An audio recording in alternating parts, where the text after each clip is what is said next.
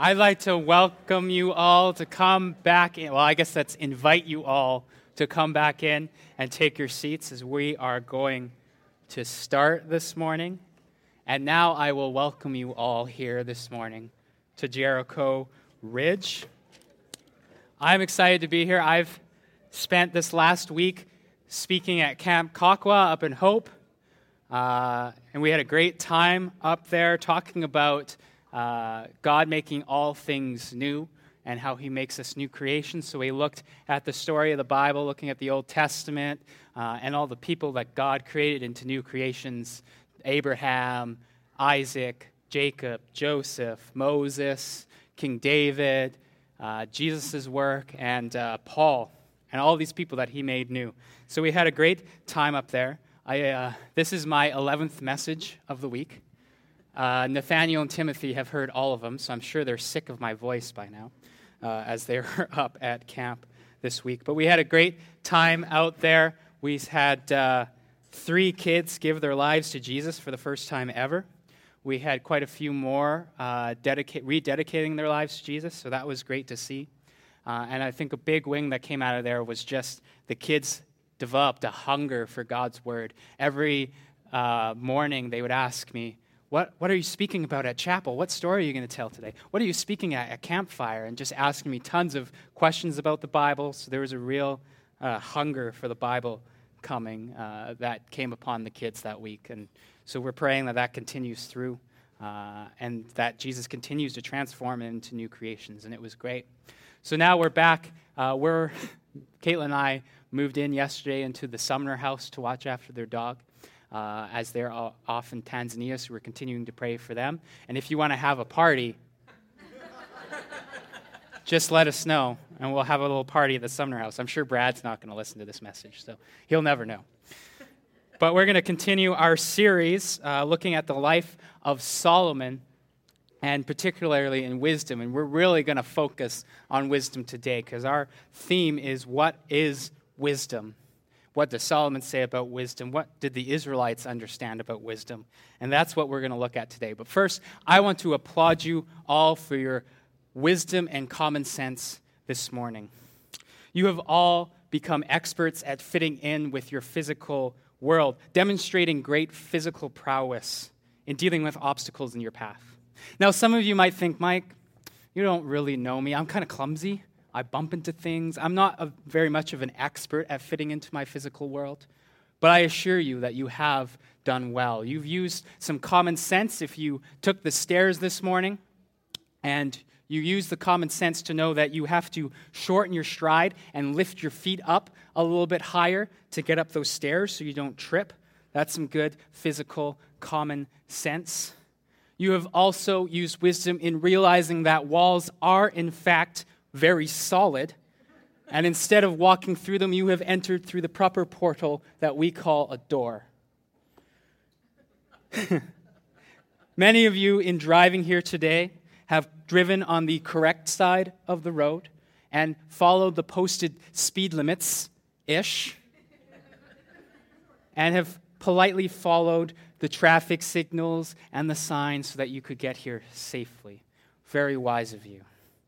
Many of you have used paper quite properly this year. I'm assuming that none of you have tried to buy lunch with a post it note, which is a good, wise thing to try not to do. Many of you haven't tried to load Kleenex into a printer. No one has tried blowing your nose with a $5 bill. Very wise. And none of you have tried to dry your hands with newspaper. So, why don't you all give yourself a round of applause for your great wisdom in our physical world? Good job, everyone. Good job. But how have we done in wisdom in our moral world? How have we done in wisdom in our spiritual world? Because the wisdom that we seek, God's wisdom, involves all of those areas our physical world, our moral world, and our spiritual world. And we're going to want to look at what the Israelites thought about wisdom since we want God's wisdom.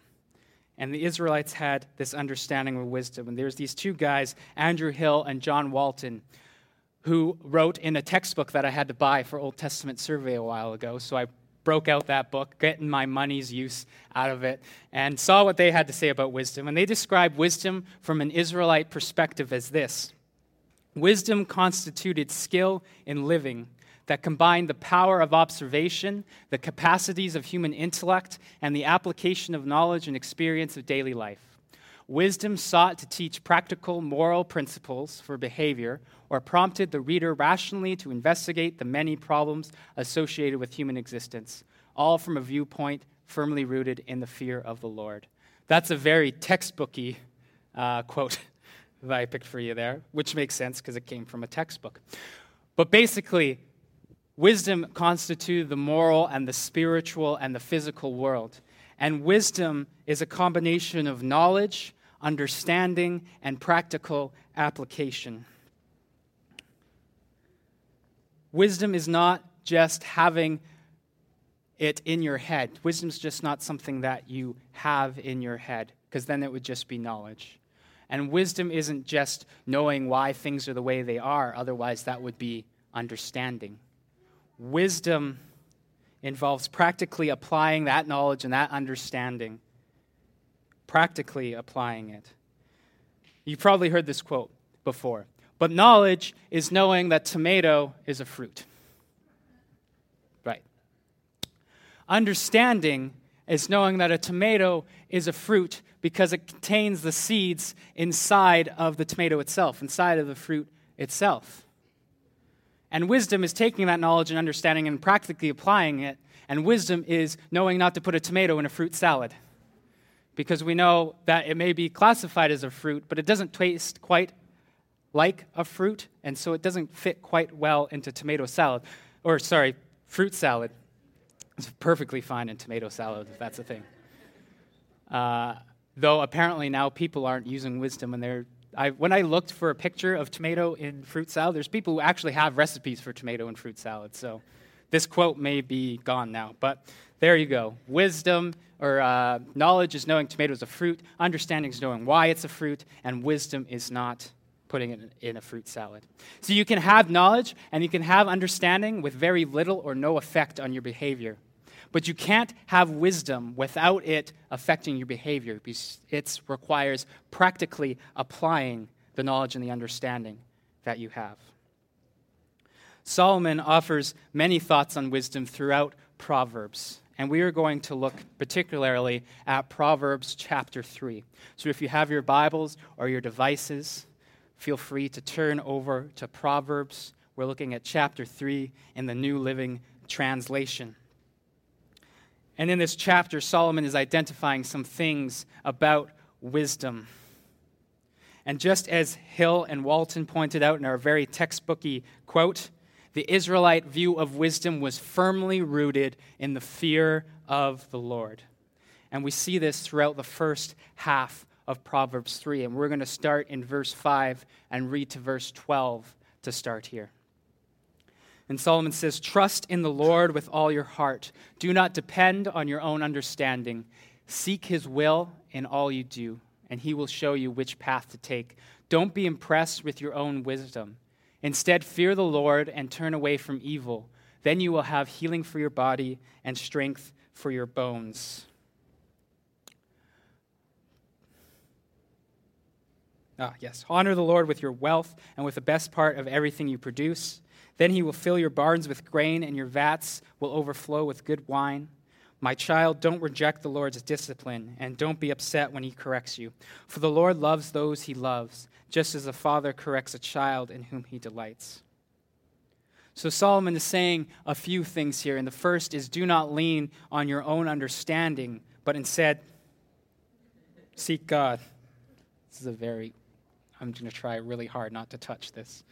Uh, but instead seek God. Our human wisdom and understanding is absolute foolishness to God.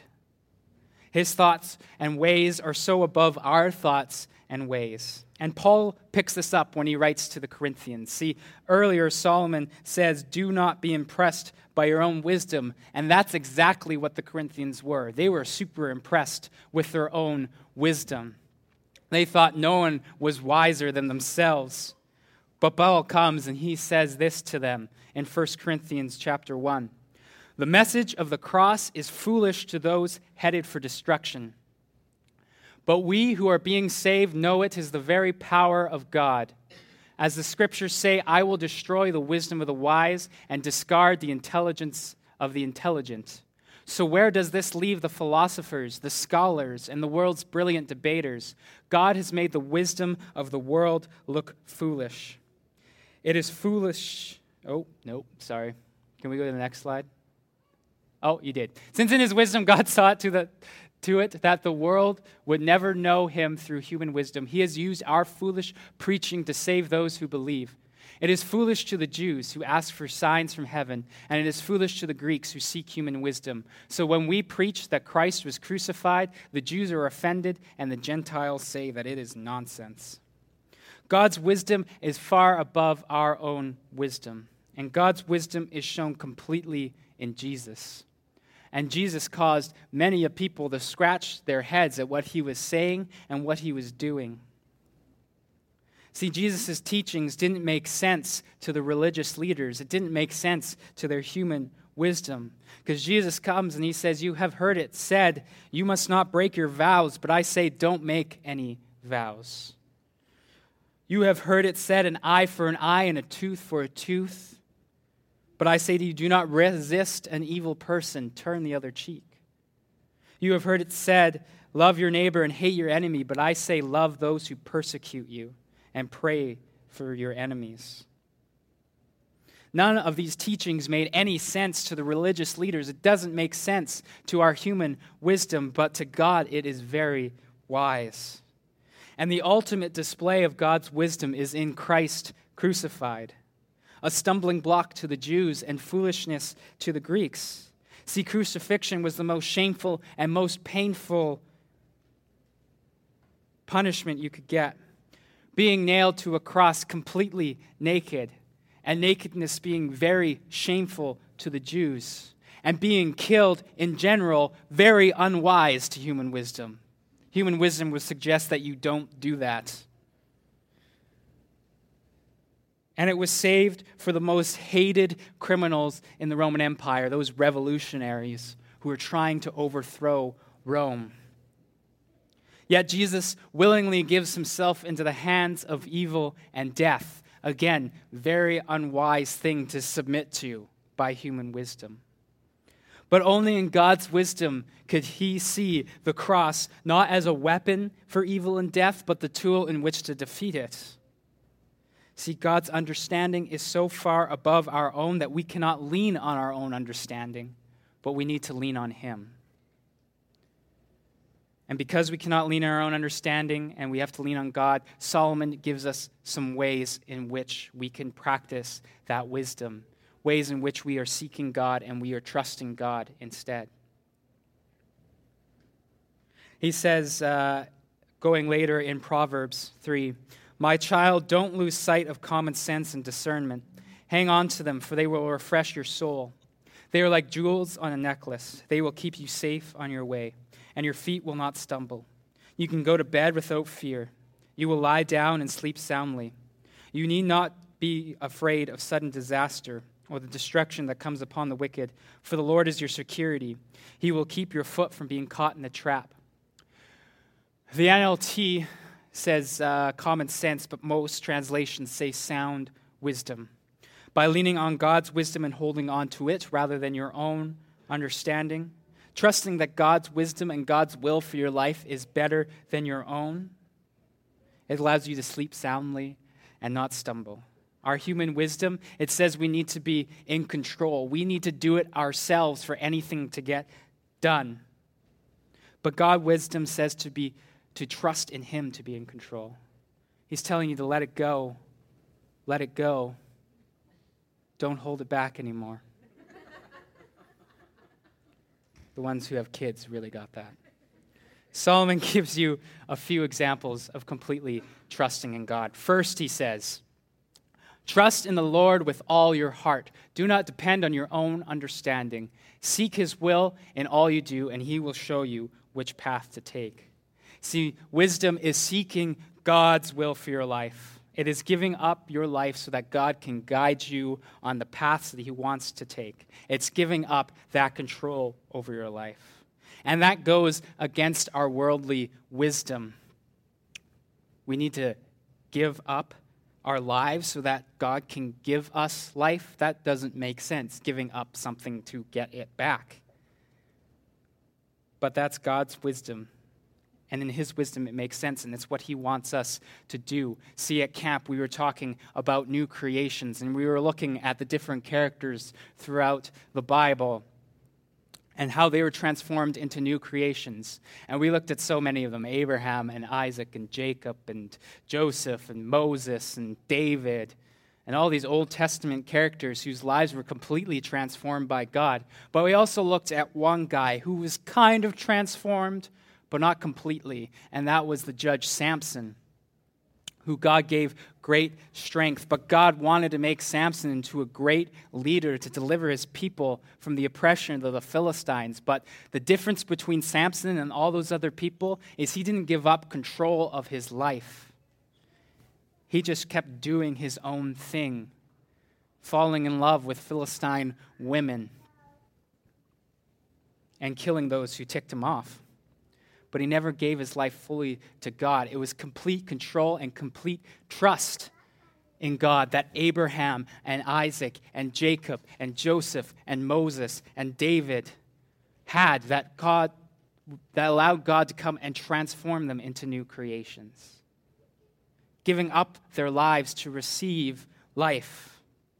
And we have some very wise people in our congregation in this way, giving up their lives, giving up control in order for God to guide them. And I think of the Beckerts who give up their stable employment to become self employed so that they can go to Mazatlan where they feel God is calling, where they feel God's will for their life is. And the world says it's very unwise to give up stable employment and go self employed. But in God's wisdom, that's where they, he was calling them. And they gave up that control and they were able to work in Mazatlan doing that things. I think of the McCarthys who feel who felt called to go to Papua New Guinea with a one-year-old, a three-year-old, a five-year-old, and a seven-year-old, which the world says is very unwise. And they probably felt it was very unwise doing all those very long flights with a one-year-old, three-year-old, five-year-old, and seven-year-old judging by some of the posts that they had. There was probably times where they felt it was very unwise. But in God's wisdom, He's guiding them. They're giving up their lives, giving up control to see where God is guiding them. And more locally, I think of Nigel and Naomi and Sienna, who are giving up time and stability to be able to help the Syrian family that's facing oppression. And it may seem very unwise to give up such time and such energy to be able to do this by human wisdom, but that's what God is calling them to do. And so they're giving up that stability and that control and that time to be able to do it. These are people letting go of control and trusting in God to guide them in the paths. Some of them have been called across the world, some of them have been called locally, but every single one of us needs to trust in God and give up control of our lives and let Him guide us, because that is what Solomon is saying wisdom is seeking God, trusting God. The second way, he says, is a little bit later. He says, Honor the Lord with your wealth and with the best part of everything you produce. Then he will fill your barns with grain, and your vats will overflow with good wine. And it's just like Tyler was saying up here, being radically generous. And that's trusting God. See, one of our core values is generous lifestyle. And our website explains it like this We commit to living as faithful stewards, willing to cheerfully share what we have with others. We listen to and depend on God in every circumstance with a humble spirit of gratitude. Generosity touches all aspects of our lives our friendships, our service, our time, our gifts and abilities, and our material resources. And the line that I want to focus on in there is this one We listen to and depend on God in every circumstance with a humble spirit of gratitude. We listen to God, not our own understanding. we depend on God and trust in Him. See, Malachi, which is the last book of the Old Testament, uh, it occurs during this time when Israel has come back from exile in Babylon. They've settled in the land. They've rebuilt their temple. They've rebuilt their homes. They've rebuilt their city walls. They've been settled there for a few years, but they're having this problem in trusting God. And so God says to them through his prophet Malachi, You have cheated me of the tithes and offerings due to me. You are under a curse, for your whole nation has been cheating me. Bring all tithes into the storehouse so there will be enough food in my temple. If you do, says the Lord of heaven's army, I will open the windows of heaven for you. I will pour out a blessing so great you won't have enough room to take it in. Try it. Put me to the test. See, we're not supposed to test God, but He gives us one area in which we are allowed to, and that is with our resources. And again, it doesn't make sense to human wisdom. I need to give radically and give generously in order to receive more? That doesn't make sense in human wisdom. What makes sense to us is we need to hoard it. We need to gather as much as we can and keep it and keep gathering it, and then we'll have more, not giving it away. But in God's wisdom, He says, No, you need to give generously so that you have room for me to pour into you, to bless you more. Solomon says that wisdom is trusting in God, and you can't trust in God if you are hoarding your own resources and relying on your own power and your own resources. Because then you're just trusting in yourself. But God wants you to trust Him and seek Him because that is wisdom. And thirdly, he says, My child, don't reject the Lord's discipline, and don't be upset when He corrects you, for the Lord corrects those He loves just as a father corrects a child in whom he delights. Trusting in God's discipline, trusting in God's commandments, which Brad talked a little bit about uh, on our first week. Our past actions have future consequences, and how David wasn't very good at disciplining his kids or laying out guidelines for the next king, and it caused all this confusion and hurt and pain. But yet, our human wisdom nowadays tends to push back against anything that is absolute universal truth. We see truth as more as relative. I feel that, I believe this, I think, in my opinion. It's all kind of relative things. We push back against uh, guidelines and commandments and universal truths. And when we think of boundaries, we think it restricts us in our human wisdom. It's something that stops us from being able to be who we are uh, and do the things that we want to do. But in God's wisdom, boundaries actually give us freedom. It's like a train on a track. The tracks are these guidelines, and the train is supposed to stay on that track. And what happens if the train goes off the track? Many people get hurt. Those riding the train, anyone who's driving around the train, lots of people get hurt. The guidelines allow it to move without causing pain. Or it's like an elephant in an enclosure in a big city.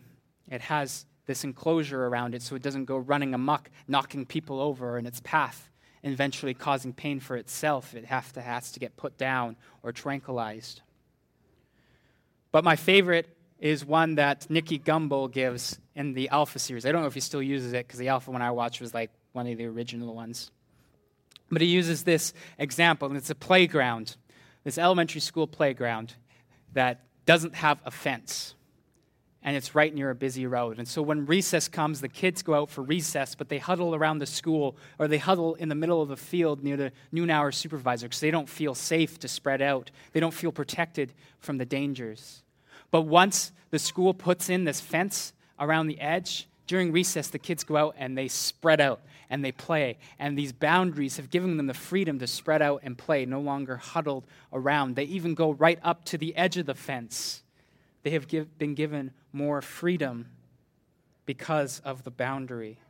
And that's the same with God's commandments.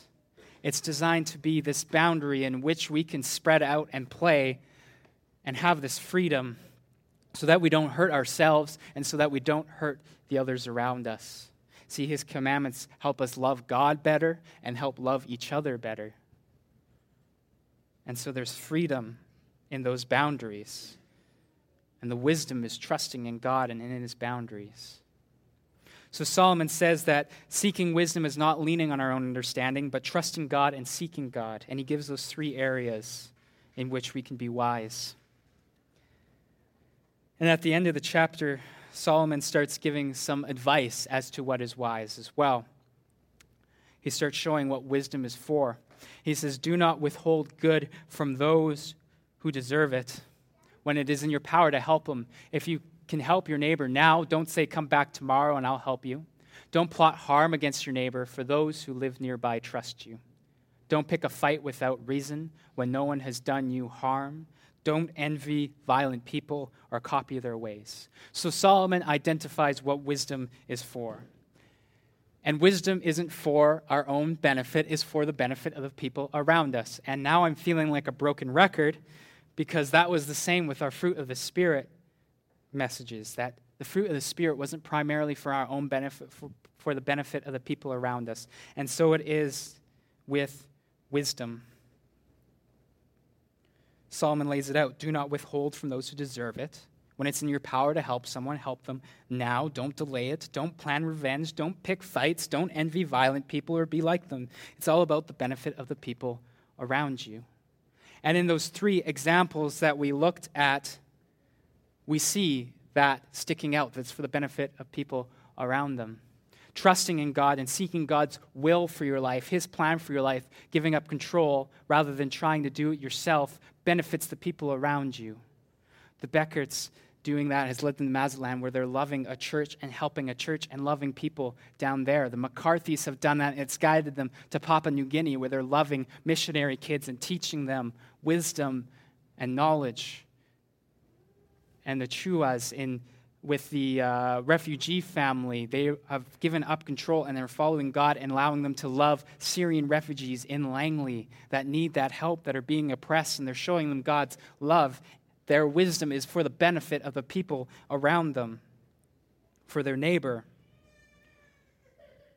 Trusting God with our resources benefits the people around us as we give generously, helping the poor, helping the oppressed. That wisdom is for the benefit of people around them.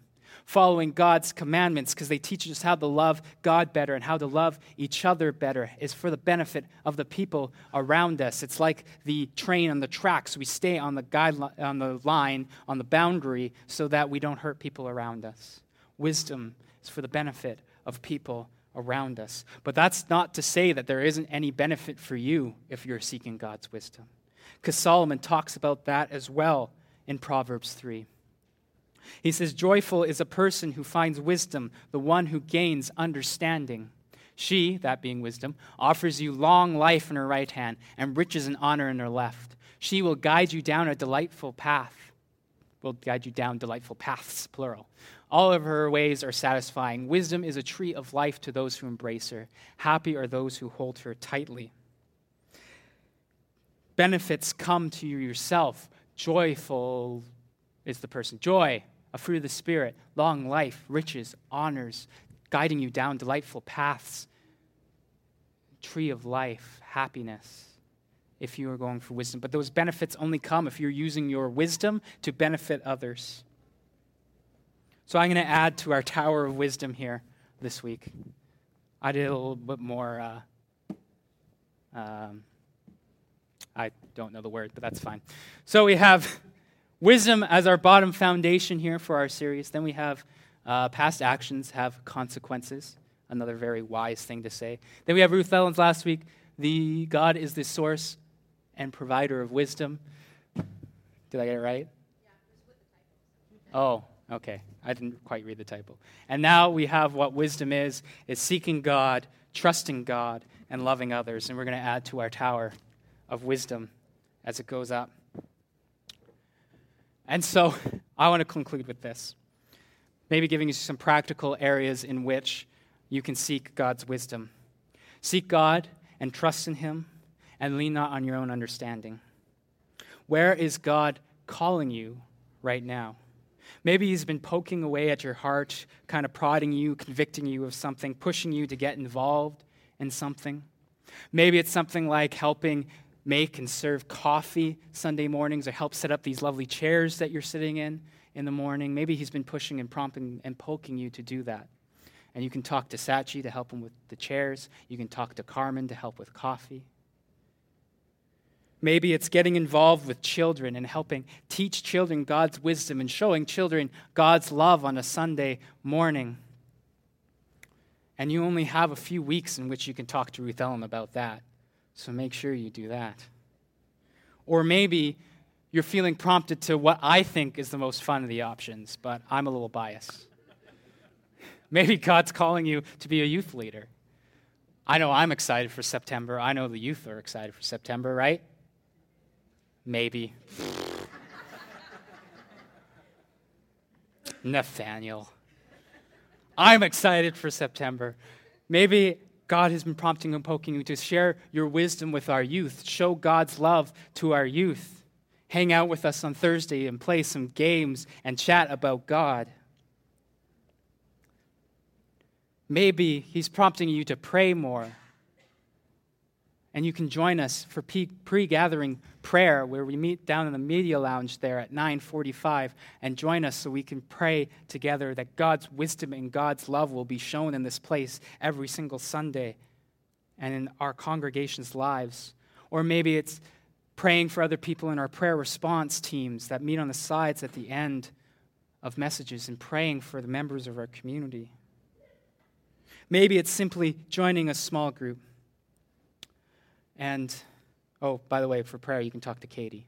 I was going to throw that shout out to Katie. Uh, maybe it's joining a small group, joining a community in which you can practice wisdom by benefiting the people around you in that community and sharing God's wisdom and God's love with them and receiving God's wisdom and God's love with the community around you. And you can talk to Tyler about that. Lots of plugs today.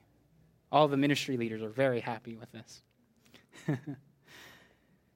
Maybe you've been feeling that prompting, that poking.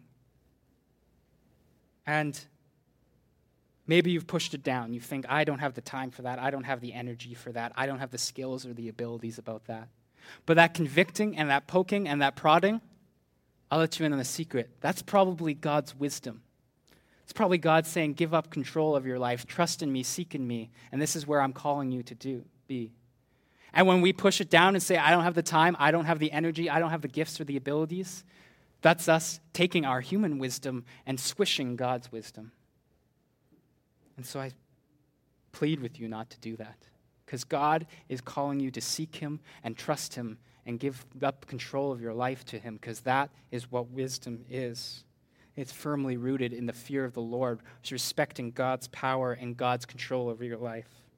I'm going to invite the team to come up and lead us in one last song. And there's going to be a prayer response team on the side. There's going to be Katie and Anne Marie and myself. And I wanted to invite you to come. Maybe you think, I need to seek more of God's wisdom. Come up and pray with them on the side, asking God to give you more wisdom. Or maybe it's a time where you're like, I have been pushing down God's wisdom in my life with my own human wisdom, saying I don't have the time, the energy, or the gifts or abilities, and maybe you need to repent of that. I would invite you to come to us on the sides and pray with us, asking God for forgiveness for not giving our lives to Him, for not trusting in His wisdom and trusting our own wisdom and our own power, and come to the side and repent. You only have one song, so don't wait. All right? I know sometimes I like to, like, you know, relax a little bit and feel the song. There's only one song. Don't miss out on prayer. It's very important. I'm sure we'll hang out afterwards for you to pray with us, but don't wait.